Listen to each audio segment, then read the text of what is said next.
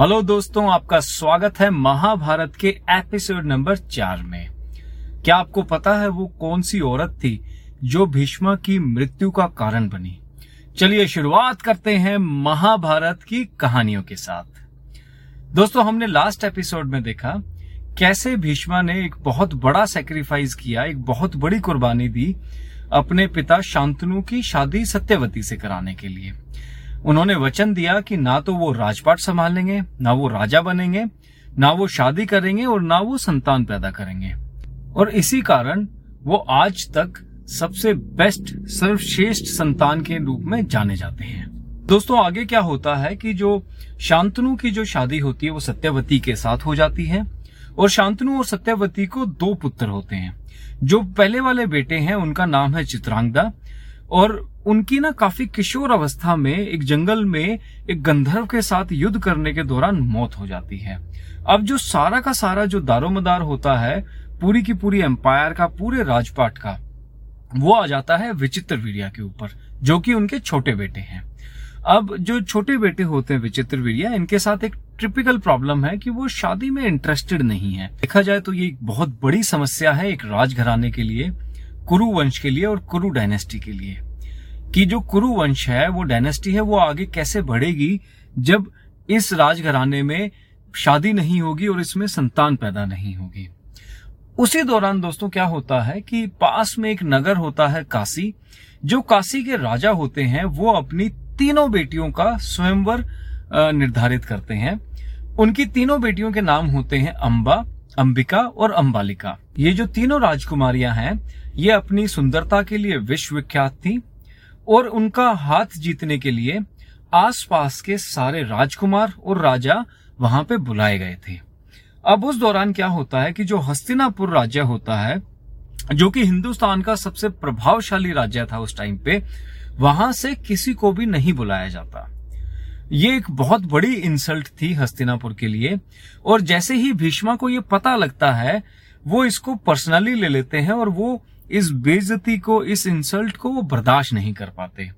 अब वो गुस्से में आके सीधा कूच कर देते हैं काशी की तरफ़। जब भीष्मा वहाँ पहुँचते हैं स्वयंवर में, वो काफ़ी गुस्से में होते हैं, काफ़ी आग बबूला हो रखे होते हैं। तो वहाँ पे वो देखते हैं जो अंबा होती है, वो ऑलमोस्ट जो सलवा होते हैं, उनसे शादी की फाइनल वो उनके वर वाला डालने वाली होती है, और उनसे शादी ऑलमोस्ट उसकी फाइनल हो जाती है। उसी दौरान वो वहाँ पे काफ़ी विध्वंस मचाते हैं जो भीष्मा है, और वो एक एक करके जितने भी राजा थे, जितने भी राजकुमार थे, उन सब का वो अपमान करते हैं, सबको पराजित कर देते हैं। क्योंकि जो भीष्मा थे, उनको एक वरदान मिला हुआ था, इच्छा मृत्यु का, उनके फादर शांतनु ने जो उनको वरदान दिया था, उस वरदान की वजह से कोई भी राजकुमार, कोई भी राजा उनसे लड़ाई में जीत नहीं पाता, और आधे राजा तो उनसे इनफेक्ट लड़ाई ही नहीं करना चाहते, क्योंकि उस बंदे से कौन लड़ाई करेगा जिसको इच्छा मृत्यु का वरदान प्राप्त है? अब वहाँ से जो भीष्मा होते हैं, वो तीनों राजकुमारियों का किडनैपिंग करते हैं और उनको वो वापस हस्तिनापुर लेके आ जाते हैं। जब हस्तिनापुर आ रहे होते हैं तो उस दौरान अंबा उनको अपनी स्टोरी बताती है भीष्मा को कि वो ऑलरेडी जो राजकुमार हैं सलवा, जिनसे वो ऑलमोस्ट शादी करने वाली थी, वो उनसे बहुत प्यार करती हैं और वो हस्तिनापुर नहीं जाना चाहती अब दोस्तों, जैसे वो राजकुमारियों को लेके हस्तिनापुर आ जाते हैं तो हस्तिनापुर में विचित्र वीरिया जो होते हैं, जो हस्तिनापुर के राजा होते हैं, वो अंबिका और अंबालिका से तो शादी के लिए तैयार हो जाते हैं बट चूँकि अंबा ऑलरेडी सलवा से प्यार करती थी तो अंबा से वो शादी नहीं करते। अब इस दौरान अंबा को बोला जाता है कि, अंबा, आप वापस जा सकती हो, अपने पिता के पास जा सकती हो, या आप सलवा के पास जा सकती हो। अब भीष्मा जो अंबा को वापस भेज देते हैं सलवा के पास, वहाँ जो सलवा होते हैं, वो अंबा से शादी करने को मना कर देते हैं। बेसिकली दोस्तों, होता क्या है, जो भीष्मा होते हैं, उन्होंने सलवा को जो वहाँ पे स्वयंवर हो रहा था, उस दौरान पराजित भी किया था और उनकी काफ़ी बेजती भी की थी। और जो सलवा है, वो अब भीख में मिली हुई किसी भी चीज़ को नहीं चाहते हैं, वो अंबा को ठुकरा देते हैं, वो अंबा को मना कर देते हैं शादी करने के लिए। अब देखिए दोस्तों, क्या होता है कि जो अंबा होती है, विचित्र वीरिया भी उनसे शादी नहीं करना चाहते उनको सलवा भी ठुकरा देते हैं। अब अम्बा के पास कोई चारा नहीं बचता, वो वापस भीष्मा के पास आती हैं और वो भीष्मा से रिक्वेस्ट करती हैं कि, हे भीष्म, आप मेरे से शादी कर लीजिए, क्योंकि अब मेरा इस दुनिया में कोई नहीं है तो मेरे पास कोई ऑप्शन नहीं है। उनको भीष्मा अपनी पुराना जो उन्होंने वचन दिया था, उसको याद दिलाते हैं और वो कहते हैं, हे देवी, मैं आपसे शादी नहीं कर सकता और ये पूरा संसार जानता है। तो भीष्मा के सामने अब बिल्कुल अंधेरा छा जाता है। अब भीष्मा इस टाइम पे उनको ठुकरा देते हैं तो जो अंबा होती है, अंबा को अब तीन तीन लोगों ने ठुकरा दिया है। विचित्र वीरिया उनसे शादी को मना कर चुके हैं। सलवा भी अंबा से शादी के लिए मना कर चुके हैं और भीष्मा की वचन दे चुके थे तो वो भी शादी नहीं कर सकते यहाँ पे। अब जो अंबा है उनकी ज़िंदगी पूरी तहस नहस कर दी गई है भीष्मा के द्वारा, और उसकी ज़िंदगी का एक ही मकसद है कि कैसे मैं भीष्म से बदला ले सकूँ। अब वो बदला लेने के लिए काफ़ी सारे राज्य में दर बदर भटकती है। कोई भी राजा भीष्म से लड़ने को तैयार नहीं होता। सबको एक डर था कि इसको इच्छा मृत्यु का वरदान प्राप्त है तो कोई भी राजा डायरेक्टली भीष्मा के साथ लड़ाई के लिए तैयार नहीं होता। अंबा काफ़ी फ्रस्ट्रेट हो जाती हैं।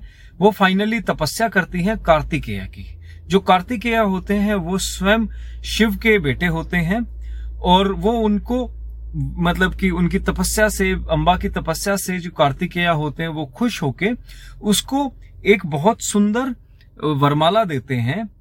और वो वरमाला के साथ उसको वरदान देते हैं कि ये वरमाला पहन के कोई भी राजा या राजकुमार भीष्मा से लड़ाई करेगा तो उसको वो हरा सकता है, भीष्मा को हरा सकता है ये वरमाला पहन के। इनफैक्ट वो वरमाला के बावजूद अंबा काफ़ी ट्राई करती है, काफ़ी सारे राजाओं के पास जाती है, बट फिर भी कोई भीष्मा से लड़ाई के लिए तैयार नहीं होता। इस दौरान अंबा की मुलाकात परशुराम से होती है और परशुराम अंबा के बिहाफ पे बदला लेने के लिए तैयार हो जाते हैं। अब देखिए दोस्तों, जो ये लड़ाई होती है, परशुराम और भीष्मा के बीच में कुछ दिनों तक ये चलती रहती है बट अनफॉर्चुनेटली वहाँ पे कोई कोई भी विजयी नहीं हो क्योंकि भीष्मा जो होते हैं, उन्होंने खुद परशुराम से शिक्षा ली थी जब वो बड़े हो रहे थे। तो उनको काफ़ी सारी चीज़ें या ऑलमोस्ट सभी चीज़ें पता थी, जो परशुराम के पास जो अस्त्र हैं, जो शस्त्र हैं, जो सारी उनकी विद्या का उनको पता था, और वही रीजन होता है कि जो परशुराम होते हैं, वो भीष्मा को हरा नहीं पाते। फाइनली वो लड़ाई भी, का भी अंत हो जाता है और परशुराम अंबा को बोलते हैं कि ये अंबा, आप किसी और को ढूंढ लीजिए भीष्मा को हराने के लिए. अब जो अंबा होती है, बिल्कुल फ्रस्ट्रेट हो जाती है, वो जंगल में जाती हैं और वो स्वयं शिव की तपस्या करना शुरू कर देती हैं। फाइनली जो शिव होते हैं, वो अंबा की तपस्या से खुश हो जाते हैं और वो अंबा को वरदान देते हैं कि, अंबा, आप इस जन्म में नहीं बट आप अगले जन्म में भीष्मा की मृत्यु का कारण बनोगी। अंबा जैसे ही ये वरदान पाती है तो उसकी समझ में आ जाता है, अब जीने का फ़ायदा नहीं है। वो अपने आप को स्वयं आग के समर्पित कर देती हैं, और वो बिल्कुल आतुर होती हैं एक नया जीवन पाने के लिए, नया जन्म लेने के लिए सो so दैट वो अगले जन्म में भीष्मा से बदला ले सके। अब देखिए दोस्तों, अगले जो उनका जन्म होता है, उसमें वो दोबारा जन्म लेती हैं किंग, जो राजा होते हैं द्रुपद के यहाँ पे। और द्रुपद के यहाँ पे शिखंडी के नाम से उनका जन्म होता है। दोस्तों, शिखंडी वही अंबा है जो अल्टीमेटली जो कुरुक्षेत्र की लड़ाई में भीष्मा की मृत्यु का कारण बनता है।